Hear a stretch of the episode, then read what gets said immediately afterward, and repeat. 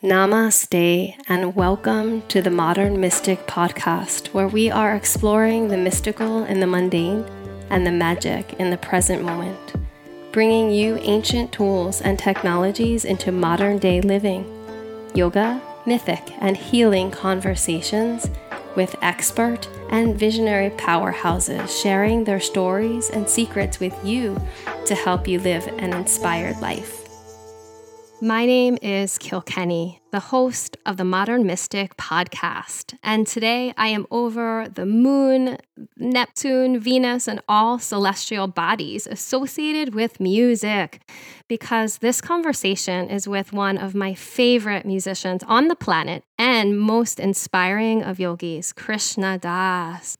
Krishna Das has been called yoga's rock star, layering traditional kirtan with instantly accessible melodies and modern instrumentation, with a remarkably soulful voice that touches the deepest chord in even the most casual listener. Krishna Das, known to friends, family, and fans as simply K D, has taken the call and response chanting out of yoga centers and into concert halls, becoming a worldwide icon and the best-selling Western chant artist of all time. His album, Live Ananda, released January two thousand twelve, was nominated for a Grammy in the Best New Age Album category. K D spent the late sixties traveling across the country as a student of Ram Dass, and in August nineteen seventy, he finally made the journey to India, which led him to Ram Dass's own beloved guru, Neem Karoli Baba, known to most as Maharaji. Given the name Krishna Das, K D began to chant as part of following the path of bhakti yoga, the yoga of devotion. And two and a half years with Maharaji, returned to the U S, but alas, six months after his return, word came that Maharaji had left his body. He took solstice in music, finding peace and strength in both his bhakti yoga practice as well as in such heroes as Ray Charles, Van Morrison, Steely Dan, and Bruce Springsteen. K D also co-founded Triloka Records, a California-based label specializing in world music, releasing such artists as Jai Uttal, sacred virtuoso Ali Akbar Khan, and legendary jazz musician-composer Jackie McLean.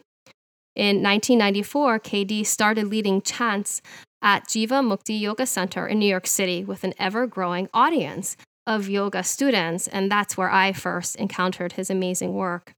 And that led him to chant with people all over the world. In February two thousand thirteen, Krishna Das performed at the Grammy Awards in L A, which was streamed online to millions of viewers. The award-winning film, One Track Heart, the story of Krishna Das has been in over one hundred cities in this country of the United States and over ten countries worldwide, and is available on D V D everywhere. It's a fantastic film. So Krishna Das, welcome to the Modern Mystic podcast. Thank you. Boy, that was quite an introduction. I'd like to meet that guy. Well, you've had quite a, a life and are such a, a hatha heavy hitter. So Krishna Das being a modern mystic, I think, means something different to each individual and seeker. And so I like to ask each of my guests this question: what does it mean to you to be a modern mystic? Hmm. Being a mystic is a way of saying someone who is connected to a deeper reality, a reality that's deeper than our worldly day-to-day type of life. And when you are connected to something deeper, uh, it changes the way you live in the world. It changes the way you see people and see yourself and interact. And it changes everything the deeper you are connected. So a mystic would be somebody who is connected to that greater love, a deeper love that includes everything, having a heart as wide as the world, so to speak. It transcends the, our, our our ideas about ourselves and includes others in our own heart and our own being. Mm, so, so lovely. I love that. A heart as wide as the world. Mm. I, I stole that. I stole that title from Sharon Salzberg, who wrote an incredible book about her uh, meditation practice. Uh, she's my good, very, very old friend, and so of course I asked her. She said that was fine. Art as wide as the world. It's a beautiful concept, huh? Beautiful concept. And she was on my podcast recently, episode twenty. So viewers and listeners can listen to her because she is so brilliant and lovely and steeped in so much wisdom. And that's so funny because I was like, I definitely heard that. And since you said it, I thought it was you. How we can, you know, have mm-hmm. wisdom from all those we keep company with. So important, keeping that good company. Yeah. Now, as I mentioned in your amazing bio, you're internationally famous for your beloved music, which definitely has its roots in the Indian sacred music known as chanting. And we'll play from some of it in a little bit so our listeners can soak in its profundity and experience it for themselves. But I'd love to initiate our conversation talking about the power of music and the power of words and how we can use them to connect to the divine within and without. So could you speak, please, to our listeners about essentially how chanting works and why it's such a profound practice? I'll try. Um, the chanting that I do, I came across it when I went to India. And it's called Nama Sankirtan, which means the repetition of the names of God. And India and in the East, for the most part, they they understand there's only one God, but it can be called by any name, many names, many forms. It takes all forms and, and can be called by many names. So there's a practice that's a very ancient practice, which is the repetition of those names. Now, the reason it's a spiritual practice is because, not necessarily religious practice, by the way, but spiritual, meaning it brings you into your own true nature. And it doesn't demand that you believe something on blind faith. That's not part of this at all. It's your own experience that's the most important. Doing these chants over time will definitely change the way we sit in our own hearts, in our own being. So this practice is repetition of these names over and over with as much attention as you can muster, because that's the other thing. Once you start doing a practice, you begin to notice how much of the time you're just completely not present at all. You're just lost in dreamland, reacting blindly out of things and not paying any attention at all, really, to what's going on. So you, we add a practice to our lives, which brings something, a place to come back to, to bring ourselves home again and again and again and again. We are so habituated to to being immersed in sense information from the so-called outside that we don't feel ever our own true self, our own sense of being. So through this practice, we're gradually moved more deeply into that place in ourselves. The music is, you know, when a kid is sick and has to take some medicine, you, usually you hide that medicine in a sweet syrup. So in this case, the syrup is the music, but the medicine, what's going to cure us of our illness, is the name, is the what we are singing. And it's it's the fun and the sweetness of the music that allows us and helps us to get more present and pay more attention. But it's the repetition of the name that they say is what's going to free us from our suffering and our limitations. Mm, that's such a beautiful analogy. I love that. The syrup is music and sweetness, and the cure is within that, like medicine. And now, is that you? Did you say that for real? Could be. You never know. It's so brilliant and so accessible. So thank you for, for that wisdom and that analogy. And I love, too, how you talked about, because it really is my experience, how the chanting acts like a mirror. And so by continually bringing yourself, as you articulated so eloquently, back home to yourself, capital S, again and again, then the words and, you know, within the music act like this mirror, and you get to see like where your mind really is, where it really goes. Like you said, if you're daydreaming, you're if you're obsessing, like all the things, both, you know, easeful yeah. ways the mind is, and, and then for a lot of us, mostly more challenging ways. Yeah. But in that, we become empowered because then we actually see what's happening. It's like this big spotlight, like, oh, this is where my mind is and what it's doing. And then, and only then, can we take full responsibility for our lives and then make shifts when we know what's happening within our mind. Yeah. And and when we do notice that we're so-called gone, mm. it's the practice that we that gives us something to come back to rather than just get lost again mm. right away. But even when we do come back to the practice, we get lost almost immediately. You know, it's very hard to pay attention. It's very hard to be here, really present. And for most people, that's a very difficult concept because you think, what do you mean? I'm here, you know? Mm-hmm. Hey, I'm here, aren't I? So, yeah, but it's much deeper. That's it's it's something that's experiential. It's not something that's to be necessarily thought about so much.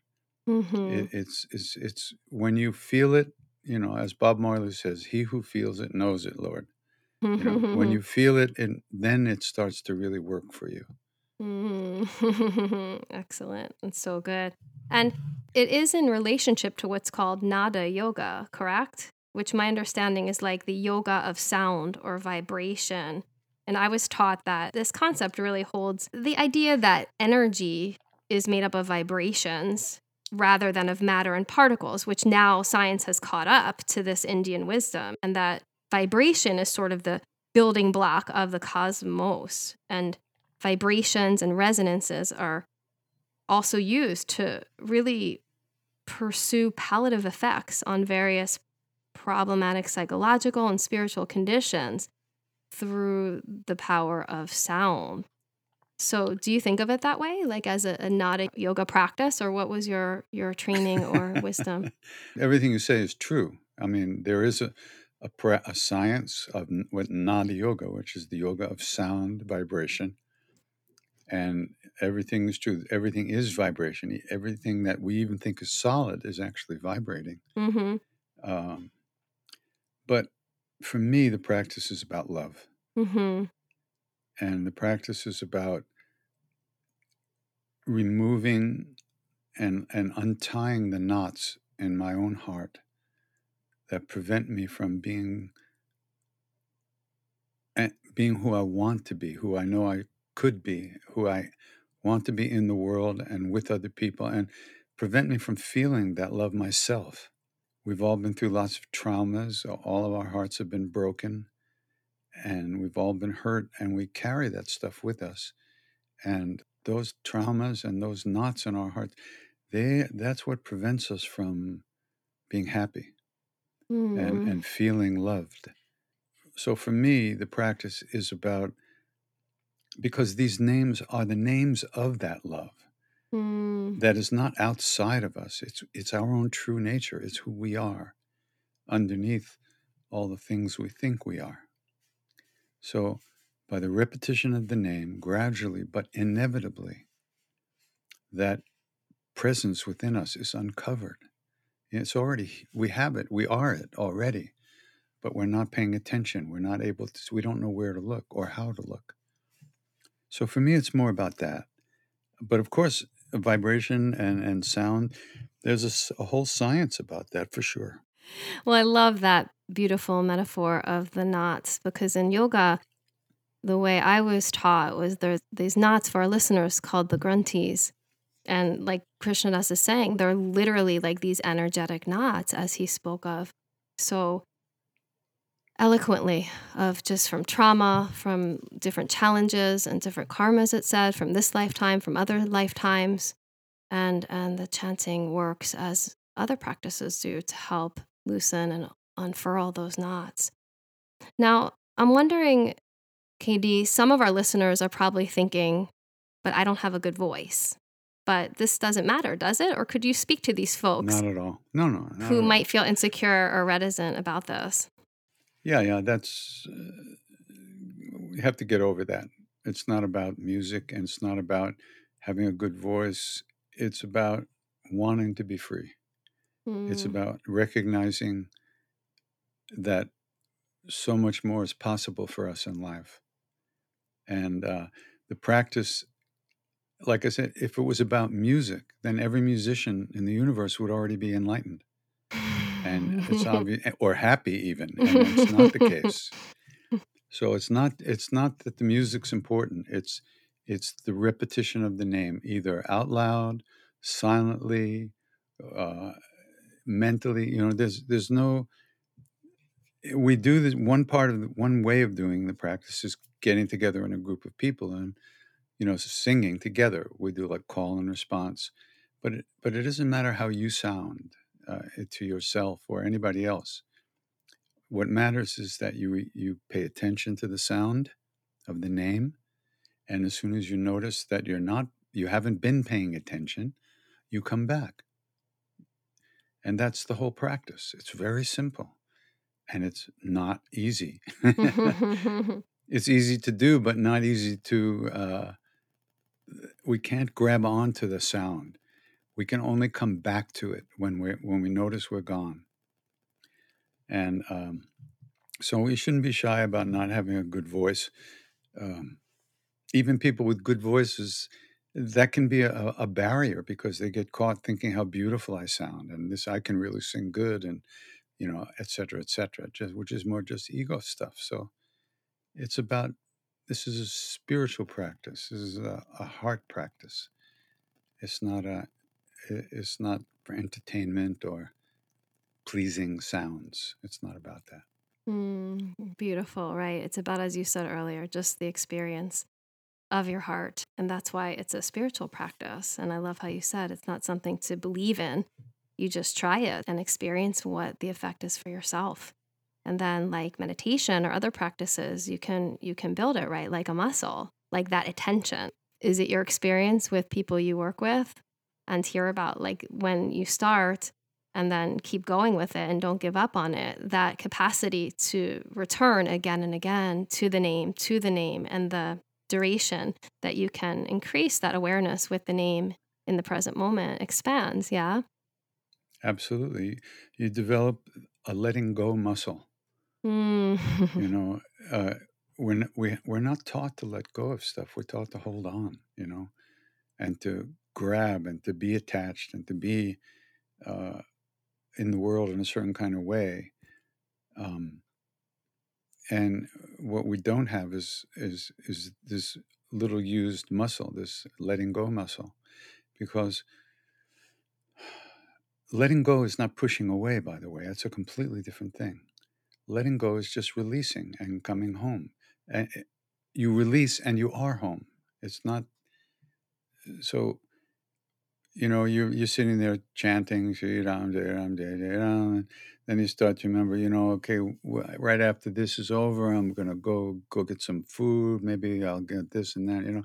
And that can go on for ten minutes, you know, and then you go, oh. And then you realize you've been gone. Even while you've been singing, even while been even while there's been a thousand people singing around you, mm-hmm. you know, you've been gone. And the minute you notice that, you're already back. Mm-hmm. So at that moment, you rededicate yourself to the to, to to the sound that of the chanting, and that might last a whole second before you're gone again. So you're constantly waking up and coming back, waking up and coming back, and and over time, they've proven there's a, a neural pathway in the brain that's deepened through the re- repetition of coming, of paying attention and again and again and again. Mm, I love that. And that letting go, that releasing, that will go on during the day by itself. You get used to not being so lost. You get used to feeling more at ease and more at home, eventually, regardless of what's going on out there. And so it allows us to be much more functional because we're present and we can make decisions and we can see things more clearly and our, our the way we see things is less colored by our own subjective uh, stuff. Hmm. It's so helpful the way you put all of that. And just for our listeners, that neural pathway in the brain that's literally of the material world in your gross body, you know, that's so real. And so as Krishnadas is saying, then you go back into your life and what you've practiced and your practices. Like I always think of that as the the training, and then life is like the actual marathon, you know? Yeah. And it's so beautiful how you put it. Thank you so much. I'd love to now have our listeners settle into a slice of your incredible music and this audio divinity. Okay. And this one was a duet with the luminous, none other than Sting.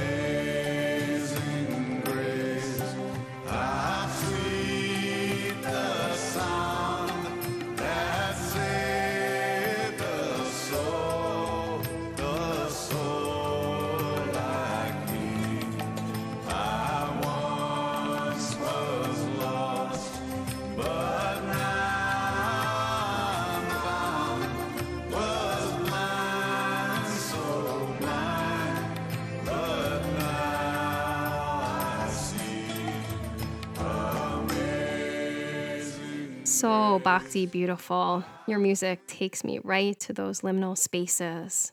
Now, for those listeners who have never heard of this practice or are new to it, can you speak a little more about the name, as you put it, and these different names, often in Sanskrit, of Indian gods and goddesses, and how they can really be this portal and pathway into our hearts as wide as the world and into our spirituality and mysticism, and then particularly if we have another path, religion, or perhaps don't know if we even quote-unquote believe in anything specifically at all. Because in my experience, at least, these names really cite the most like quintessential aspect of of self with a capital S, and like the wisest, biggest, purest state of awareness has been my experience of how I feel. Mm-hmm. So that's how I think of them. But would you mind describing Sure. this, how you think of them for our listeners, especially who, you know, is new to this practice? Well, first of all, uh, this practice is not just from India or Tibet or uh, uh, other places. The, the repetition of these sounds or these names are different in every culture, and many different religions and spiritual practices center around the repetition of the name in their own culture. You know, mm, totally. Uh, in, our, in this culture, we look up in the sky and we see that yellowish orange ball up there and we say, oh, sun. Mm. On the other side of the world, they call it something different, but it's the same sun. Mm-hmm.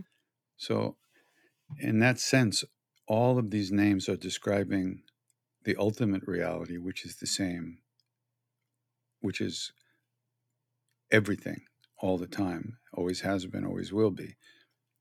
But there are many ways to approach it. And um, so for me,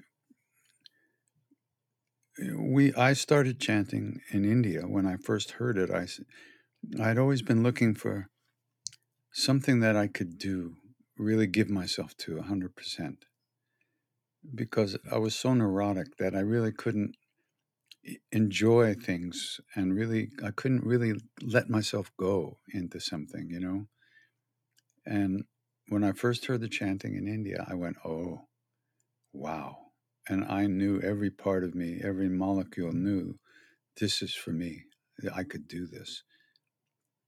And by the way, it wasn't that I was trying to collect stuff to bring back to America. You know, I when I went to India, I I never thought I was coming back to America. I had left and given everything away, sold my car, my guitar, everything. Wow. And, uh, so, but when I heard the chanting, I went, oh my, this is, I can, this is great. I can do. And then I just, wherever there was chanting going on, I went and just sat there and absorbed, you know, try to sing along if I could. But at first I didn't know the words, you know. And gradually, since I had been, I stayed in India two and a half years at that time. Mm, amazing. And uh, over that time, I, you know, I got much more familiar with things, and I started to learn the actual names and, and how to, and what to sing and all that. So, um, but for me, once again, my guru, Neem Karoli Baba, is pure love, twenty-four seven, three sixty-five. Nothing but love, only love. And being with him opened me up to the experience of a, a different way of seeing myself and feeling about myself and about the world. So he loved to hear chanting. So we started, the group of Westerners there, we, we started chanting to him. And it It was always an incredible experience. And so when I chant now, it moves me deeper into that loving presence, which is how I see him now, as this, you know, huge, vast, loving space. And, uh, of course, everything is in it. Everyone is in it. And uh, so when I sing, that that's I'm not necessarily singing to him, as that guy in a blanket, so to speak, but I'm singing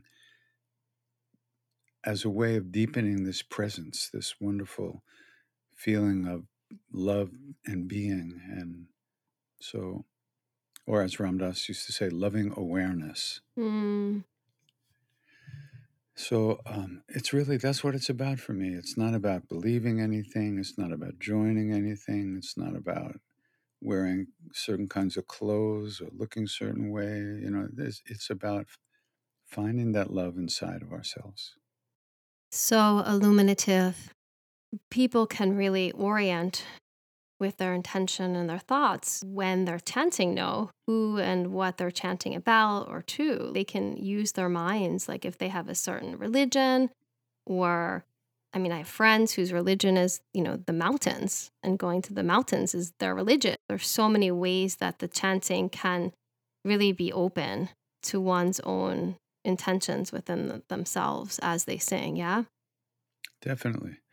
But remember, what makes this a spiritual practice is that once you start chanting, anything that you're thinking, anything that takes you out of the chanting or away from paying attention to the sound of the chant, that is to be let go of, mm-hmm. and to just come back home to the chant.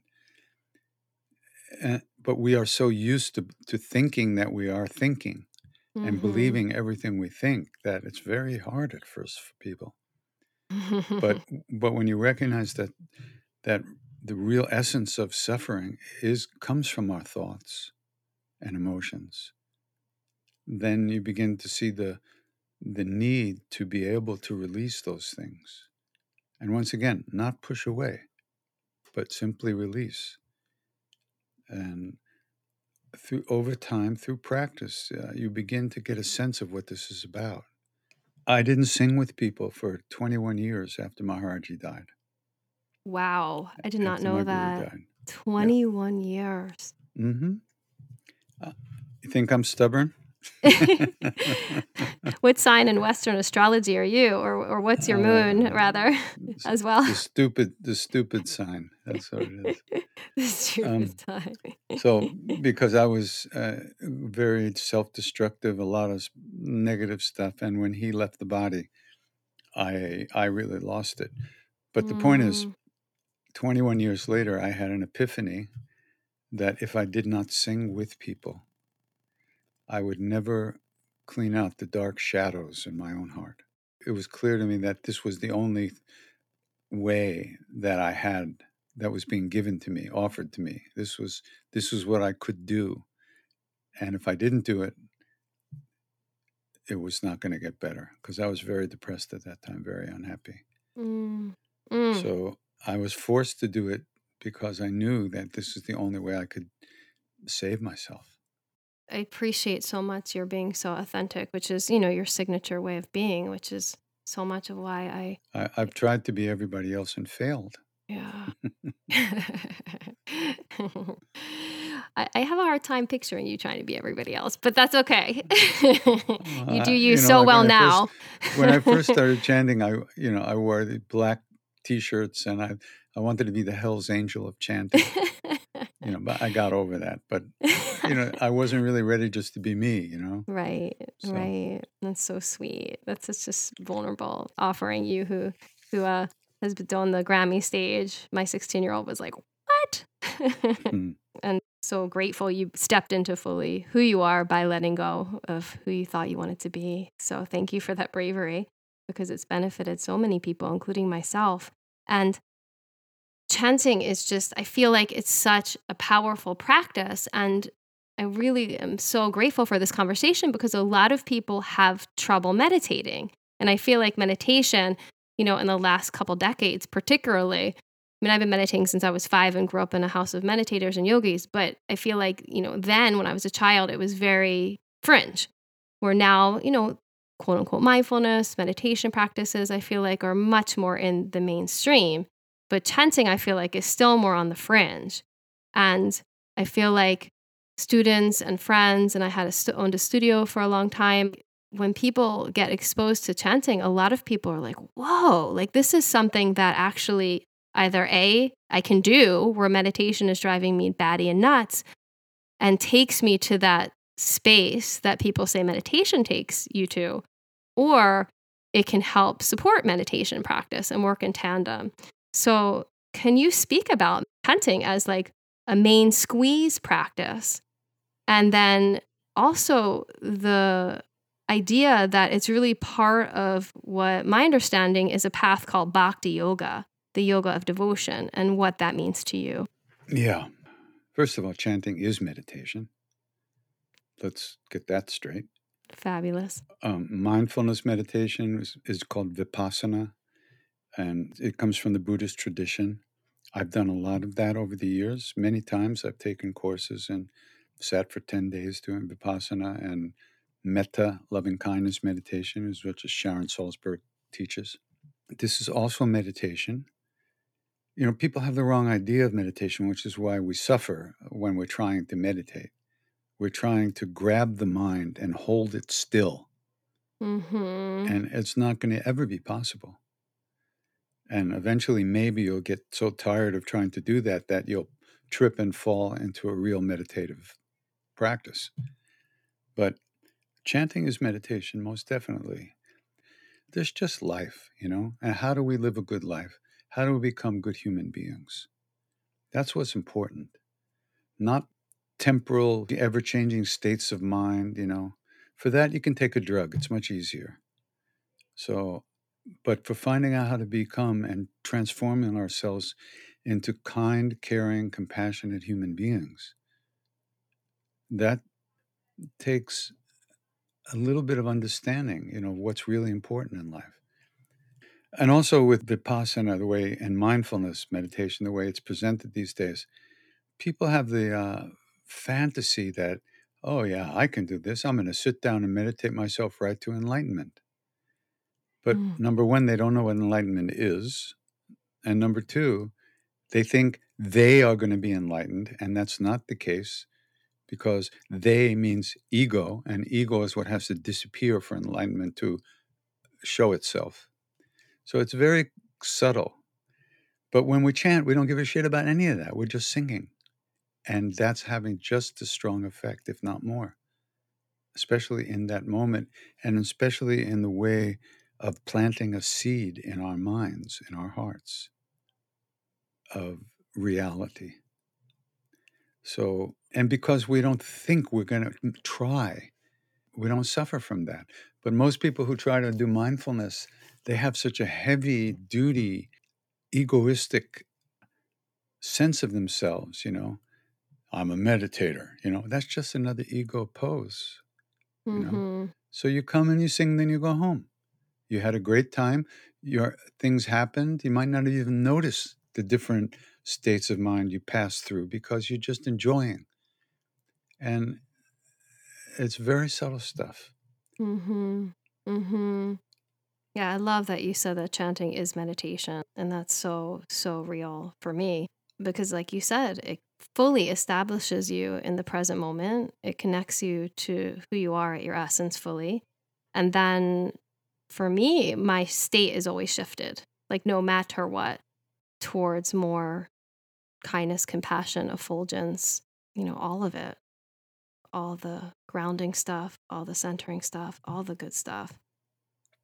And yeah, just for our listeners, Vipassana, as Krishna said, is steeped in the Tibetan tradition and the Burmese tradition, just sure. to give that a shout out and contextualize that, um, because so much, as Krishna said as well, you know, in the way of semantics that we're interfacing with these days is, you know, meditation and the styles and mindfulness and Vipassana and this and that.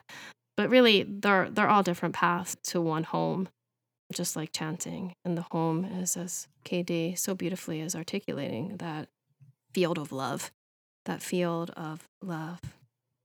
Yeah, you know, um, there was that little-known saint that said, do unto others as you would have them do unto you. Mm. And the question is, how do we get the strength to do that? Because we're not programmed for that by this by this culture, especially Western culture. We're not pro, we're not programmed for that. We're programmed to look after ourselves, then the next, our family, and then, you know, but we're not programmed to really care about others in a certain kind of way. And that's the way to the, that's that's the result. That will be the result of not thinking about yourself all the time. But once again, training has to go on for that to manifest. We we can't imagine that we can just keep going on thinking about ourselves as the most important thing in the universe, uh, and really ever find any kind of peace of mind, any kind of love, or any kind of happiness mm. that will last. Mm. So, so beautiful and really, really true. And as you said, especially as Westerners, a couple things that I want to highlight for our listeners that you said, yeah, that it is so individualistic and self-centered in a certain respect. And another thing that was really profound, and I think in conjunction and in tandem with that thought, is how you said we're not really taught to let go, like how we're taught collectively, most of us, right? We've been taught since childhood in the dogma of clinging and holding on, and how the practice of chanting can really help us release and let go so we can come back to our essential nature, so we can come back to the heart. And and it's tricky, you know, particularly because I feel like as a culture, all the success and, like you said, the ego tendencies. And, you know, I see it with my own three kids, like different things they're taught in school. It's like then they come home and it's like, right, but remember the the monks who make the mandalas? Like we made an igloo recently with all the snow here on the East Coast. And we were, you know, and as it started to dissipate and there were some tears, it's like, right, no, but we have to practice letting go, practice letting go. Yeah. That can feel really, really scary. Why do you think that can feel scary? And do you ever have people who come and chant with you that then share that they felt any fear that came up within the chanting because they sense this letting go? Because when I, oh, yeah. when I chant with you, people just look ecstatic and blissful and this and that, but I'm ecstatic and blissful and you're leading the way. And so I don't hear, mm-hmm. you know, and it just occurred to me. Yeah. Could you speak to that? Yeah, no, definitely. People, a lot of people break down crying because some emotion arose that was some memory that was painful, or what else can you do but cry when you when you finally realize that you found a way to come home, mm. you found the road that will lead you home. You, there's nothing but, it's like you just melt down with gratitude and tears because you feel, wow, I finally found the road home, you know. And and there is fear involved. Sometimes people are very afraid of, to let go, but there's no uh, no one pushing anybody, you know? Nobody's saying, you got to do this, you got to do it this way, and you got to accomplish this. No, come sing, go home and be stupid. It doesn't matter. You know, it really doesn't matter. You just come and you do your practice and you live your life. And the practice will change your life. You don't have to have a big ego trip about making myself a better person. Mm-hmm. But one must deal with one's issues. And the ability to let go and the ability to start to unwind and uncover some of those wounds, the ability to do that and the strength and the courage to do that is, is the fruit of doing these, these practices. Mm. Let's put it that way.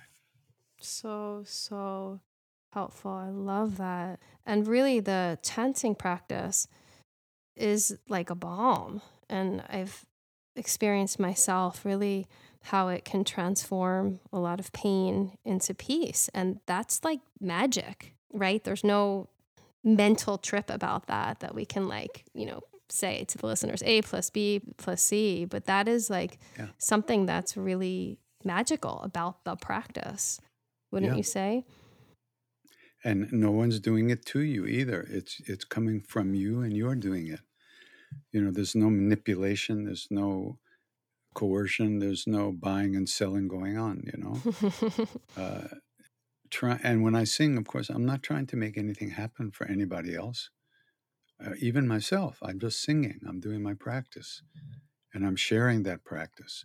And that allows people to do their practice mm. and not feel that they need to f- feel something. You know, like one of the subtle things that goes on in, in formal meditation practices is that you have a meditation period and you sit down and then at the end you start, ah, oh, nothing happened, you know, shit, I don't, I'll never, I can't do this.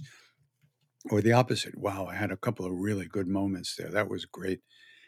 This is not required. This is not, you know, you sing and then you, you let your life, it's the proper way to meditate. Without expectation, so to speak. Mm-hmm. Yeah, because the, the boon of all of it is the state of your heart and who you really become in this world, as you said. Yeah. Through the power of the practices. So such an important point. Thank you so much. And this seems like an opportune time to settle into some more delicious and sweet music of yours. Let's do that.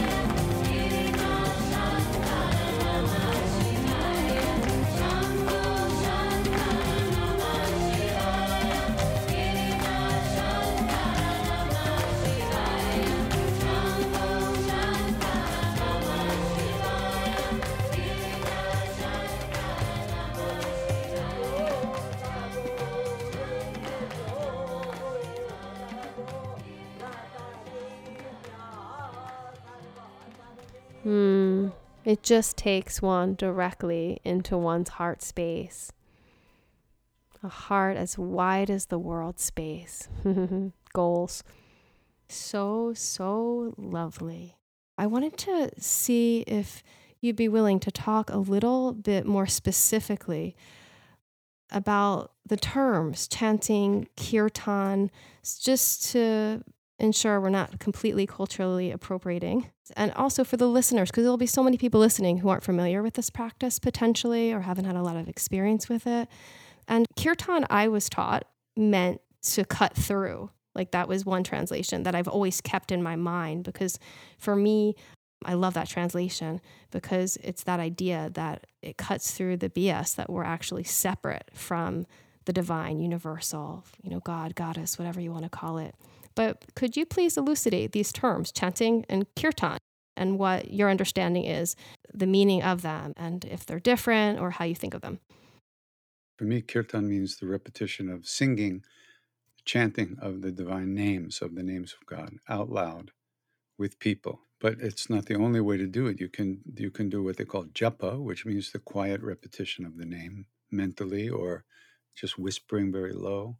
And as far as cultural appropriation, we have a very narrow view of that generally. Mm-hmm. All cultures in this world have been have received these teachings from beings who are beyond all cultures. Mm. And the only reason these teachings were given was to help people. And if I didn't practice what I was given in India by these great beings, that would be just slapping them in the face. They gave these teachings to help me and to help us. And there's no sense of cultural anything here. These teachings are supposed to be spread to all because they can help everybody who does them. So, you know, at least on this about spiritual practice, I don't think there's any issues of cultural this or that. Mm-hmm. Mm-hmm. That's such a great perspective and such an important one because it is a big conversation I hear about a lot. You know, and having owned a studio too, it's like a buzz topic, like, oh, are we culturally appropriating? And there are important aspects to that. But at the same time, I love your perspective, which is really my perspective. It's meant for as many people as possible. Absolutely. And in fact, it was given to different people in different places at different times. It doesn't belong to any culture. It belongs to human beings. Mm. All beings, not just human beings, all beings. Yeah. But, you know, these days everybody's angry about something. It's a very difficult time. Yeah. Angry and scared. Yeah. Defensive and judgmental. It's very, very hard, especially in the pandemic times. People are getting eaten up by their minds and emotions. And it's understandable. People have not spent any time working on themselves that way and, and understanding that thoughts and emotions come and go. That's not who we are.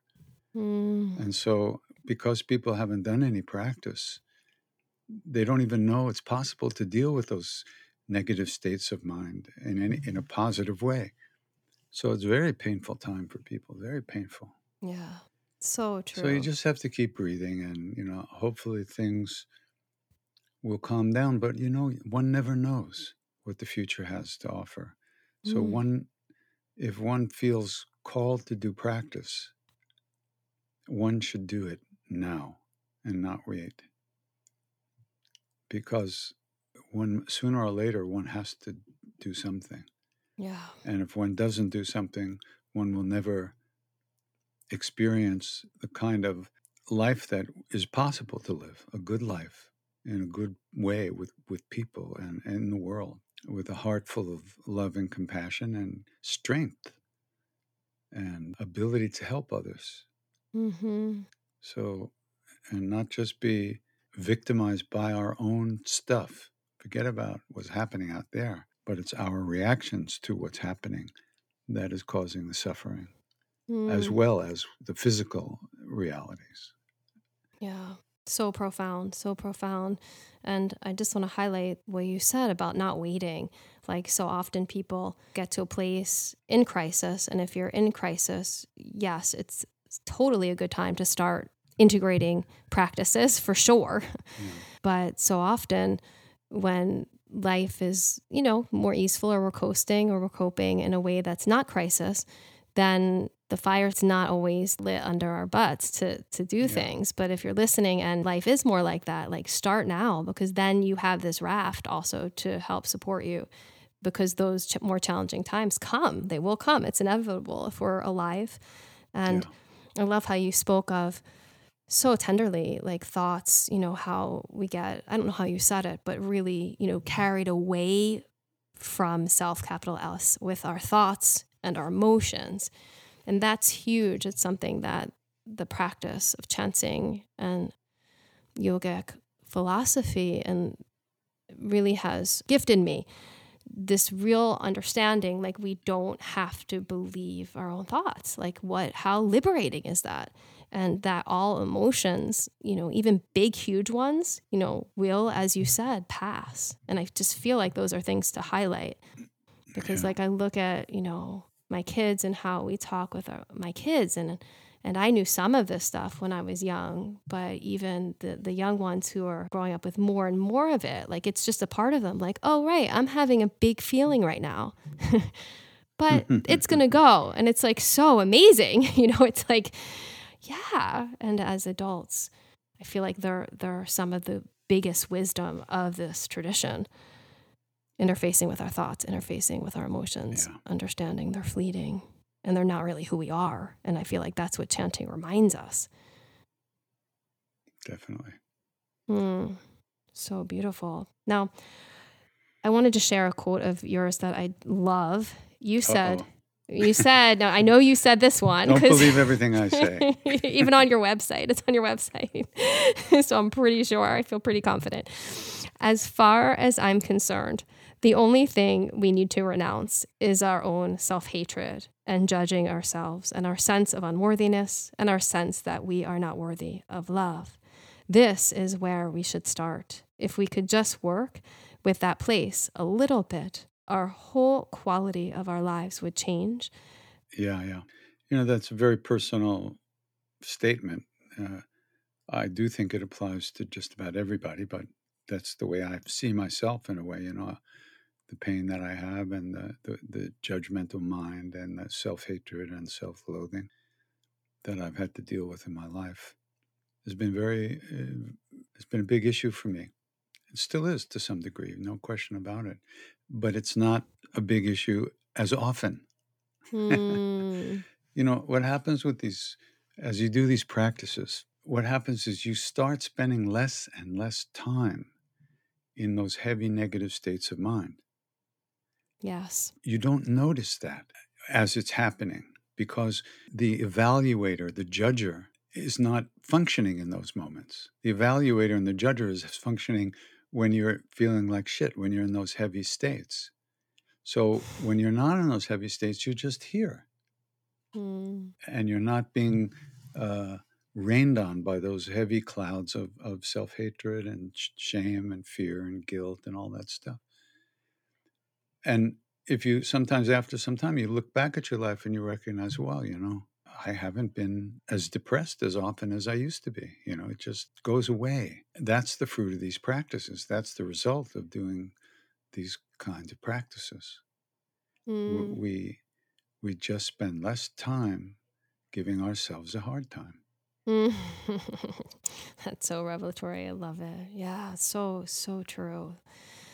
And for people who, say, don't have a regular chanting practice or kirtan practice, like, wh- where could people start? Or for people who do and, and could ramp up a little bit, like, wh- what do you recommend? Like, say, like, how do I start this? This sounds really, really interesting and calling to me. You know, first of all, let's just say that it may not be uh, easy for a person to start singing out loud in an apartment building, you know, before they go to work at six in the morning, you know, it's not going to work. But that's not required, you know. What's required is that at least once or twice or three times during the day, you just kind of push the hold button and just kind of chill for a few minutes and not try to be quiet, not try to quiet the mind, but just simply just, oh, you know, just let the breath come in and go easy, just release everything. And just be there, just quiet for a few minutes. And then whoosh, the waves start coming again. And and you can, I don't see, you know, I would I would put on C Ds of chanting and put the headphones on and just listen and sing along in your mind or not. And allow, it's the sound of the name that is the seed that gets planted. It's the hearing the name that is the reason we chant. When when we chant, we're making the noise, and that allows us to hear the name with our ears as well as hear the name in our minds. So just expose yourself to the thing in whatever way makes sense. Get in the bathtub with a nice pair of he- headphones and, you know, rock out to Krishna Das in the bathtub. That's it, great. That's practice. Yeah. That would be practice. Yeah. You don't have to go out and start a chanting group and buy a harmonium, because all you'll do is you'll be dealing with your ego for a long time that way. No, that's such so, such such prudent and great advice. Thank you for that. The last thing I just have to ask you, because this energy and archetype is, is a big one in my household and family. You seem like, too, you are all about the archetype of the god named Hanuman. I chant the Hanuman Chalisa, yours, of course. And we sit there and we, we try to move through it with your C D, with the harmoniums. We've got drums, we've got little maracas that we, we try to do it most Sunday mornings. I'm just wondering, you know, what this archetype really means to you. Could you describe it a little bit, and this energy, this really living energy, a bit more in the way of your, your own experience, and, and why it would also represent something to the listeners themselves as well?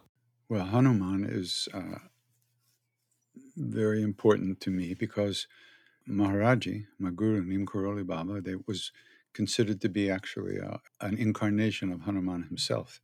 I don't even know what that means, but I know how to say the words. So. Hanuman is a being who is one with the universe, who is mm. fully merged with God, with the universe, with reality. However,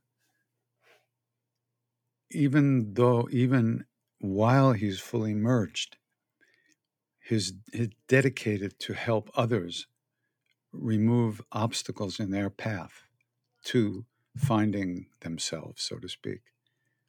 So um, he's considered to be the remover of obstacles, the destroyer of calamities and suffering. He's a flow of grace that flows from the divine to us, from that ultimate reality that is everywhere to that little reflection of it, which is in our own hearts. And um, you can see it as outside yourself, or you can see it as inside yourself. You know, you can, the obstacles we have are our fear, our greed, our shame, our self-hatred, all that stuff, our selfishness. And when we bow to the energy of that oneness and the energy of cleaning out all that stuff, we we begin to release those those things that are keeping us locked in this world in a, in a way that's not the way we want to be. You know, I spent such a huge part of my life in India physically and and involved with India, but I still see things very much from a Western point of view. So I would say that I see Hanuman as this presence, this that you enter into, you know, this vast space in which we all live. And we just, we open into that. And in so doing, we leave our small self behind. We leave our belief of separateness, that we're separate beings. That drops away. All these deities, so-called deities, I really see them as elder beings than we are. They've just been around a lot longer. They've done the work, you know, that we're still trying to do. So we can align ourselves with their energy. Pos- it's very positive energy. It's, it's the ultimate positive energy. And we can align ourselves with that. And in do- so doing, it strengthens us. It strengthens our aspiration, it strengthens our abilities, and it gives us a, a real deep understanding of where we're going, mm. of where we want to be, mm. and how we want to be in the world. Because Hanuman, all he did was serve Ram all the time. In, in the story of the Ramayana, which is the story of one of the so-called incarnations of Vishnu, it was a whole story. God took form as a human being in order to eradicate uh, the evil from the world. This big demon had taken over the whole world. So in order to reestablish the Dharma, that being took form here on earth. And the whole storyline is very beautiful. But in that story, Hanuman is the perfect servant. He's fully devoted to that being, Ram. And he helps Ram win the war and destroy all the bad guys and, and you know, bring back true goodness to the world.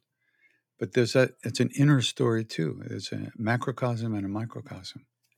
So within us, there is that divine place, the real love that lives within us as who we are. But it's covered up with stuff, you know. And Hanuman is that flow that comes from that deepest place within us that gradually removes all the stuff that we've we've covered up our, our own light with. So through repeating the names of God, those divine names, and bowing to that love that we aspire to and that we already are, all those obstacles are removed. And we, we do finally recognize our true self. Mm, so inspiring. Thank you for that. Oh, that's like story time. I'm sure listeners mm-hmm. are so lulled. You know, but once again, let me just interrupt. Once again, yeah. for people who are just starting, yeah. don't pay attention. It doesn't make any difference. Just do the practice and see how you feel and yeah. learn to trust yourself. That's the, that's the whole path. Yeah. Ultimately, the whole path is coming to the point where we actually trust ourselves yeah. and our own true feelings. And we, we can distinguish what a, the deepest feeling is. We can learn to trust ourselves and move forward based on what we ourselves experience, not what other people tell us. It's not important. What's important is trusting our own hearts and finding our way ourselves, because we have to do that. Mm. And in the way of Hanuman, that's such a wisdom download. And he's, as you said, this like, you know, monkey god, and he lives among humans. So he is this energy of follow the rhythm of your own drum, or what's that expression? You know, you really finding your own path and your own uniqueness. And as you said, trusting yourself is the path. And that's so, so profound and so important. And it seems so simple and like, yeah, trust myself, right? But to really do that, like you said, to really listen and be able to distinguish the deepest layer of one's emotions and one's experience takes practice for sure. Mm.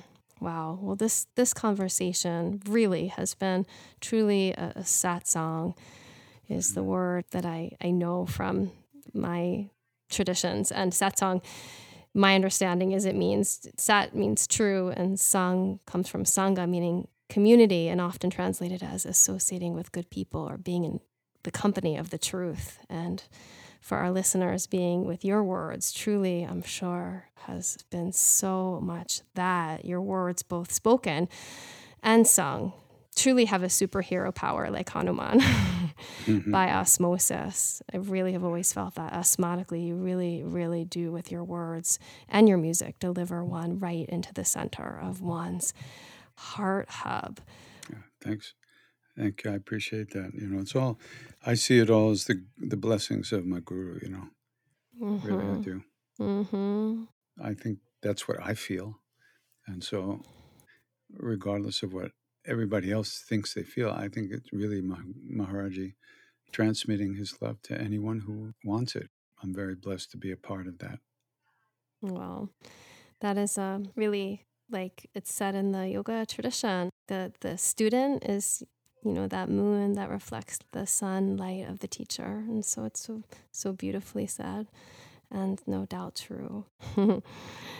Where can folks find out about you and your amazing work in this world? Your website is so chocked with resources. It's amazing, your website. So yeah, yeah, tell people, please. Krishnadas dot com. These days, while we are not touring, every Thursday night at seven o'clock New York time, I sing. Uh, we do a two-hour kind of chanting and Q and A and stuff like that every Thursday. That's so sweet. And and some Saturdays we also do a well, uh, like a, a Zoom meeting with a bunch of people, and where people can talk and ask questions and stuff like that.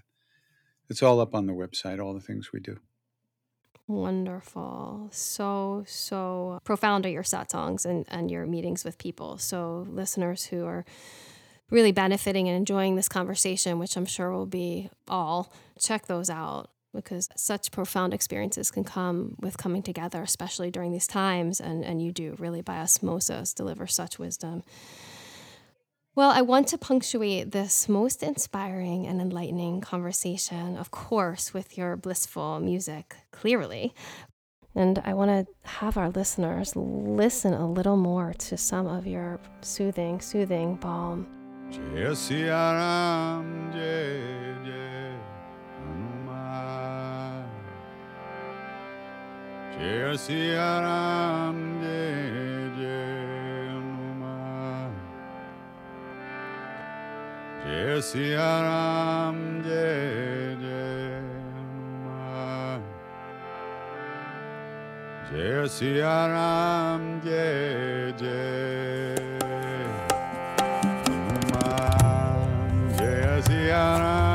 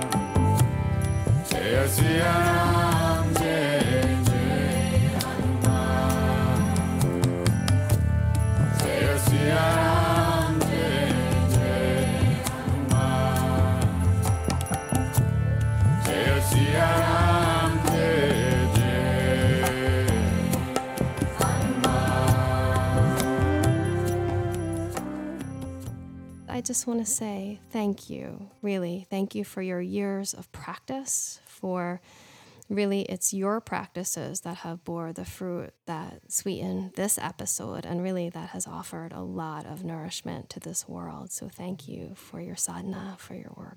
Thank you very much. Yeah, appreciate it. Namaste. Namaste. Thank you for taking these words in. I hope they ground, inform, and inspire you on your journey of the mystic path. If you like what you heard, please write me a review on whichever platform you are listening. Also, check out my exciting Patreon page at patreon.com slash modernmysticlove, where I offer all sorts of uplifting yoga classes, meditation classes, and other amazing offerings from my guests on this podcast to all my incredible supporters. Even folks who donate at the five dollars a month level are so appreciated, as every cent helps this busy mama of three. Or check out my website, modernmystic dot love, where you can purchase yoga videos of all levels with me, ranging from gentle yoga up through advanced asana, and also meditation videos there. Keep on meeting the present moment where the magic lives, one breath at a time. Namaste.